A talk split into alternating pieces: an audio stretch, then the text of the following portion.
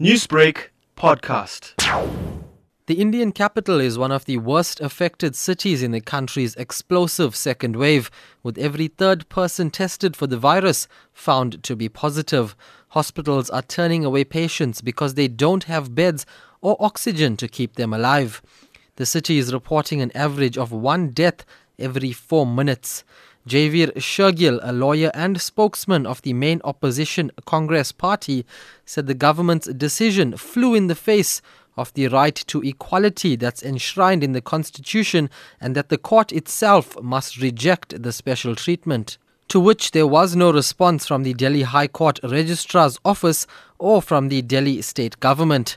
Now, judges have not been listed as frontline workers, and most courts are operating virtually. One government source said that rooms were always kept aside for top public figures, including senior judges at Delhi's premier state.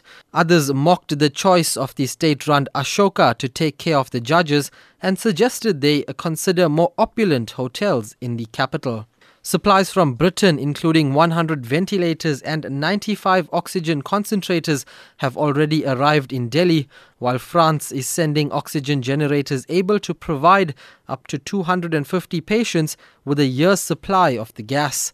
Meanwhile, Spain will send just over 7,000 tons of medical supplies to India to help authorities cope with the rampant COVID 19 wave that's killing thousands every day. Germany have also committed to providing India with life saving equipment in the coming days.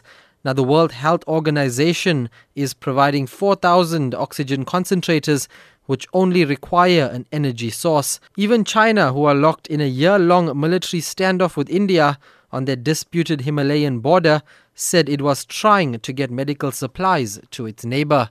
For Newsbreak in Durban, I'm Tashlan Naidoo.